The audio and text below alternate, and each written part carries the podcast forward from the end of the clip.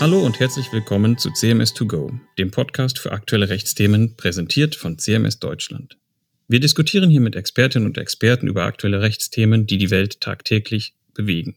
Und ab jetzt auch über aktuelle Themen aus dem Bereich des Sportrechts. In unserer neuen Staffel Law and Sports. Das Sportrecht ist ja kein Rechtsgebiet im herkömmlichen Sinne, sondern wie man so schön sagt, Branchenrecht, also Querschnittsmaterie. Und so wollen wir auch in unserer Staffel versuchen, diesen Querschnitt hier möglichst gut abzubilden. Das heißt, wir werden über einen ganz bunten Strauß verschiedener Themen sprechen, sei es Arbeitsrecht, Kartellrecht, E-Sports oder auch NFTs und so weiter, solange diese Themen nur einen Bezug zum Sport haben. Mein Name ist Philipp Rodenburg und neben mir sitzt Robert Budde. Hallo Robert. Hallo Philipp. Ganz kurz zu uns. Wir sind beide Rechtsanwälte am Kölner Standort von CMS und dort auch im Sportrecht aktiv, schwerpunktmäßig dabei vor allem im Recht der Spielervermittlung im Profifußball. Und genau darum geht es auch in unserer heutigen Auftaktfolge. Und um Corona natürlich. Richtig. Das Thema Corona hat ja vielfach die Gerichte beschäftigt, und zwar nicht nur die Verwaltungsgerichte, sondern zunehmend auch die Zivilgerichte. Ein häufiges Thema ist die Auswirkung der Pandemie auf Verträge, was meist über die Figur der Störung der Geschäftsgrundlage gelöst wird. Das hat auch der BGH im Januar dieses Jahres in einer wegweisenden Mietrechtsentscheidung klargestellt und betont, dass die Auswirkungen der Pandemie als ein Fall der Störung der Geschäftsgrundlage zu qualifizieren sind. In unserer heutigen Auftaktfolge wollen wir aber erst einmal kleinere Brötchen backen und uns mit einer Entscheidung des Landgerichts Bremen befassen. Es handelt sich dabei um eine sehr aktuelle Entscheidung, die am 31. Januar erst verkündet wurde und soweit ersichtlich auch noch nirgendwo veröffentlicht ist. In der Sportpresse liest man davon schon, wenn man etwas weiter runtergeht bei den Berichten zur zweiten Liga. Aber da wir das Urteil selbst für unsere Mandantin erstritten haben, können wir hier quasi aus erster Hand berichten. Lieber Robert, worum ging es in dem Fall? Ja, es ging um die Klage einer niederländischen Sportvermittlungsagentur gegen Werder Bremen, also dein Lieblingsverein, lieber Philipp. Richtig. Dass der in der zweiten Liga spielt, hast du eben selber erwähnt. Damit hast du mir natürlich jetzt eine Pointe weggenommen. Äh, der betreffende Spieler war Davy Klaassen, der durch Vermittlung seiner Agentur im Sommer 2018 einen Vertrag für insgesamt vier Spielzeiten bei Werder Bremen unterzeichnet hatte. Der SV Werder Bremen hatte mit der Agentur darüber auch einen Vermittlungsvertrag geschlossen. Der sah keine Einmalprovision nach Vertragsschluss vor, wie an sich üblich, sondern eine Provision in vier Tranchen und zwar für die jeweilige Spielzeit. Also der Vertrag ging von 2018-19 bis zur Spielzeit 2021-22 und für die jeweilige Saison war ein bestimmter Betrag als Provision vereinbart. Im konkreten Streitfall ging es um die dritte Saison, also die Saison 2020 21. Die Zahlung der jeweiligen Provision war an eine aufschiebende Bedingung geknüpft. Die lautete sinngemäß, also ich fasse die jetzt ein bisschen kürzer, die Klausel, die Vergütung ist davon abhängig, dass zum Fälligkeitszeitpunkt der Spielervertrag noch wirksam besteht und der Spieler nicht zu einem anderen Verein verliehen ist.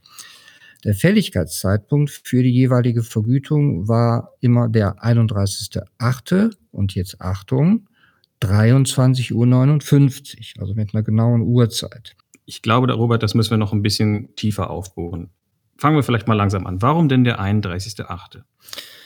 Ja, dem Kenner der Fußballszene fällt das Datum natürlich sofort auf. Die Sommertransferperiode endet ja normalerweise am 31.8. Die Verknüpfung von aufschiebender Bedingung und Fälligkeit der Provision sah also vor, dass man am Ende der Transferperiode äh, den Spieler noch bei Werder Bremen unter Vertrag hatte und dass er praktisch nicht mehr wechseln konnte. Das war also die Voraussetzung dafür, dass er auch oder der Verein äh, für die nächste Saison dann eine Vergütung schuldete. Und worüber kam es jetzt zum Streit? Ja, konkret ging es um den 31.08.2020. Am Ende dieses Tages, also um 23.59 Uhr, wie es die Klausel vorsagt, war Davy Klaassen bei Werder Bremen noch unter Vertrag. Der Spieler wechselte nämlich erst am 5. Oktober zu Ajax Amsterdam. Nach dem Wortlaut der Klausel mit dieser aufschiebenden Bedingung war also die Vergütung für die Saison 2020-21 eigentlich geschuldet. Jetzt muss man vielleicht den Zuhörerinnen und Zuhörern an dieser Stelle kurz erklären, warum Davy Klaassen am 5. Oktober überhaupt noch zu Ajax Amsterdam wechseln konnte, wenn doch das Transferfenster normalerweise Ende August schon schließt. Das lag, wie wir eingangs schon angedeutet hatten, an der Corona-Pandemie. Der Spielbetrieb wurde nämlich Mitte März für rund zwei Monate unterbrochen und erst am Wochenende des 8. 9. Mai wieder aufgenommen und dann erst zu Ende gespielt, bekanntlich in Form von Geisterspielen. Deshalb endete die Saison dann auch erst zwei Monate später als üblich. Für Werder Bremen sogar übrigens erst am 7. Juli, weil die ja noch die Relegationsspiele spielen durften. DFB und DFL beschlossen daher auf Empfehlung der FIFA, das Sommertransferfenster auch entsprechend zu verschieben, und zwar vom 15.07. bis zum 5. Oktober 2020. Genau genommen war das das Sommertransferfenster 1.2, da es zuvor bereits am 1. Juli genau für einen Tag geöffnet und dann wieder geschlossen wurde. Davy Klaassen wurde also am letzten Tag des verschobenen Transferfensters für die folgende Saison 2020-21 zu Ajax Amsterdam transferiert und war ab dann nicht mehr für Werder Bremen spielberechtigt. Genau, und genau darüber entstand jetzt der Streit zwischen der Agentur und dem Verein. Die Agentur berief sich auf den Wortlaut des Vertrages. Danach war der Spieler am 31.08.2020 um 23.59 Uhr ja noch unstreitig bei Werder Bremen unter Vertrag, sodass die Vergütung nach dem Wortlaut des Vertrages geschuldet war. Der Verein wiederum berief sich darauf, dass die Provision nach dem eigentlichen Sinn der Klausel nur dann geschuldet sein sollte, wenn feststand, dass der Spieler in der folgenden Saison mindestens bis zur Winterpause für den Verein spielberechtigt sein würde. Also bis zur Winterpause deshalb, weil den Parteien klar war, dass er im Winter auch wechseln könnte. Aber das sollte auf den Provisionsanspruch dann keine Auswirkung haben. Aber nochmal, wieso hatten die Parteien eigentlich eine Aufschiebebedingung ausgerechnet auf den 31.08. als maßgebliches Datum festgelegt? Und warum diese merkwürdige Uhrzeit eine Minute für Mitternacht? Man hätte das doch im Prinzip auch viel einfacher haben können, indem man einfach die Fälligkeit auf den 5. September oder Mitte September legt. Wenn in einer normalen Saison das Transferfenster ganz sicher geschlossen ist. Ja, gute Frage. Die haben wir uns im Prozess auch gestellt. Wir fanden das auch irgendwie merkwürdig. Offenbar hatte eine der Parteien ein besonderes Interesse daran, dass die Fälligkeit der Vergütung noch am 31.8., so gerade noch am 31.8. eintreten sollte. Gleichzeitig sollte aber ein Transfer an diesem Tag eben nicht mehr möglich sein. Denn äh, nur so stand ja fest, dass der Spieler in der nächsten Saison noch bei Werder Bremen spielen würde. Uns kam dann die Idee, dass das vielleicht mit dem Geschäftsjahr der Agentur zusammenhängen könnte. Es handelte sich ja um eine Agentur mit Sitz in den Niederlanden. Wir konnten dann mit Hilfe unserer Kollegen in den Niederlanden über das dortige Handelsregister eine Kopie des Gesellschaftsvertrages dieser Agentur bekommen und stellten dann tatsächlich fest, dass das Geschäftsjahr am 31.8. endete. Offenbar hatte also die Agentur ein Interesse daran, dass die Provisionsforderung noch im alten Geschäftsjahr fällig wurde und bilanziert werden konnte. Zugleich sollte aber das Transferfenster nicht mehr offen sein, also ein Transfer nicht mehr möglich sein. Daher hatte man für die Fälligkeit nicht nur einen bestimmten Tag festgelegt, sondern zusätzlich eine bestimmte Uhrzeit, nämlich eine Minute vor Ende dieses Tages, was ja für eine Fälligkeitsangabe in Verträgen total unüblich ist. Der vereinbarte Fälligkeitszeitpunkt und das Ende der Transferperiode fielen also auf denselben Tag zusammen. Aber was folgte denn jetzt eigentlich aus dem Zusammenfallen von, wie du gerade gesagt hattest, Fälligkeit der Provision und dem Ende der Transferperiode für die Auslegung des Vertrages in der Saison, um die es uns hier geht, wo das dann auseinanderfällt? Ja, wir haben da mit der äh, ergänzende Vertragsauslegung argumentiert. Moment, das kenne ich. Lücke, Lücke, Wille, das haben wir ja mal gelernt. Ja, richtig. Du hast offenbar in der Vorlesung gut aufgepasst, Philipp. Die ergänzende Vertragsauslegung hat ja in der Tat zwei Voraussetzungen, nämlich erstens eine planwidrige Regelungslücke im Vertrag und zweitens das Fehlen einer dispositiven Gesetzesregelung, die diese Lücke schließen könnte, also praktisch eine Lücke im Gesetz. Und schließen muss man die Lücke dann mit dem hypothetischen Parteiwillen. Nach ständiger Rechtsprechung des BGH muss man dann darauf abstellen, dass nach objektiven äh, Kriterien die Parteien etwas Bestimmtes vereinbart hätten. Wir haben dargelegt, dass es den Parteien eigentlich darauf ankam, ob der Spieler in der betreffenden Saison, für die dann die Provision gezahlt werden sollte, noch für Werder Bremen im Prinzip spielberechtigt war. Das stand zwar so ausdrücklich nicht im Vertrag, äh, man hatte das aber dadurch geregelt, dass bei mutmaßlicher Schließung des Transferfensters, also eine Minute vor Ablauf dieses Tages, noch ein Spielervertrag mit dem Verein bestehen sollte, sodass ein Wechsel praktisch unmöglich war. Dass es mal eine Saison geben würde, in der das Transferfenster rund fünf Wochen nach hinten verschoben werde, hatte man natürlich nicht bedacht. Und genau darin bestand nun die planwidrige Regelungslücke. Mhm. Okay, aber ich, ich glaube, das müssen wir vielleicht unseren Zuhörerinnen und Zuhörern etwas genauer erklären. Also, dass da dass eine Lücke besteht, das verstehe ich sofort. Aber worin genau bestand denn die Planwidrigkeit dieser Lücke? Genau, die Regelungslücke als solche, die kann man ja kaum bestreiten. Also der Vertrag sagte ja nichts darüber aus, was gelten sollte, wenn das Ende des Transferfensters um fünf Wochen nach hinten verschoben wurde. Kniffliger in solchen Fällen ist ja immer, äh, ob eine solche Lücke planwidrig ist. Äh, das Gericht hat zu Recht festgestellt, dass der Regelungsplan der Parteien darin bestand, dass die Provision immer nur für die jeweilige Spielzeit und nur dann geschuldet war, wenn der Spieler in der betreffenden Saison im Prinzip zur Verfügung steht, also jedenfalls bis zur Winterpause. Würde man auf den Wortlaut der Klausel abstellen, wäre die Provision geschuldet, jetzt in diesem konkreten Jahr, obwohl der Spieler in der Saison 2020-21 nicht mehr für Werder Bremen spielen konnte, sondern zu Ajax gewechselt war. Das widersprach dem Regelungsplan der Parteien. Der Vertrag sagte nun nichts darüber aus, wie dieser Widerspruch zum Regelungsplan gelöst werden sollte. Und genau darin bestand die Vertragslücke, die durch ergänzende Vertragsauslegung zu schließen war. Da haben wir dann argumentiert, dass wenn die Parteien vorhergesehen hätten, dass eine Transferperiode mal nicht am 31.8., sondern äh, am 5. Oktober enden würde, vernünftigerweise nicht starr auf das Datum 31.8. abgestellt hätten. Denn es kam ihnen ja, wie gesagt, darauf an, dass die Provision nur dann geschuldet sein sollte, wenn kein Wechsel mehr möglich war.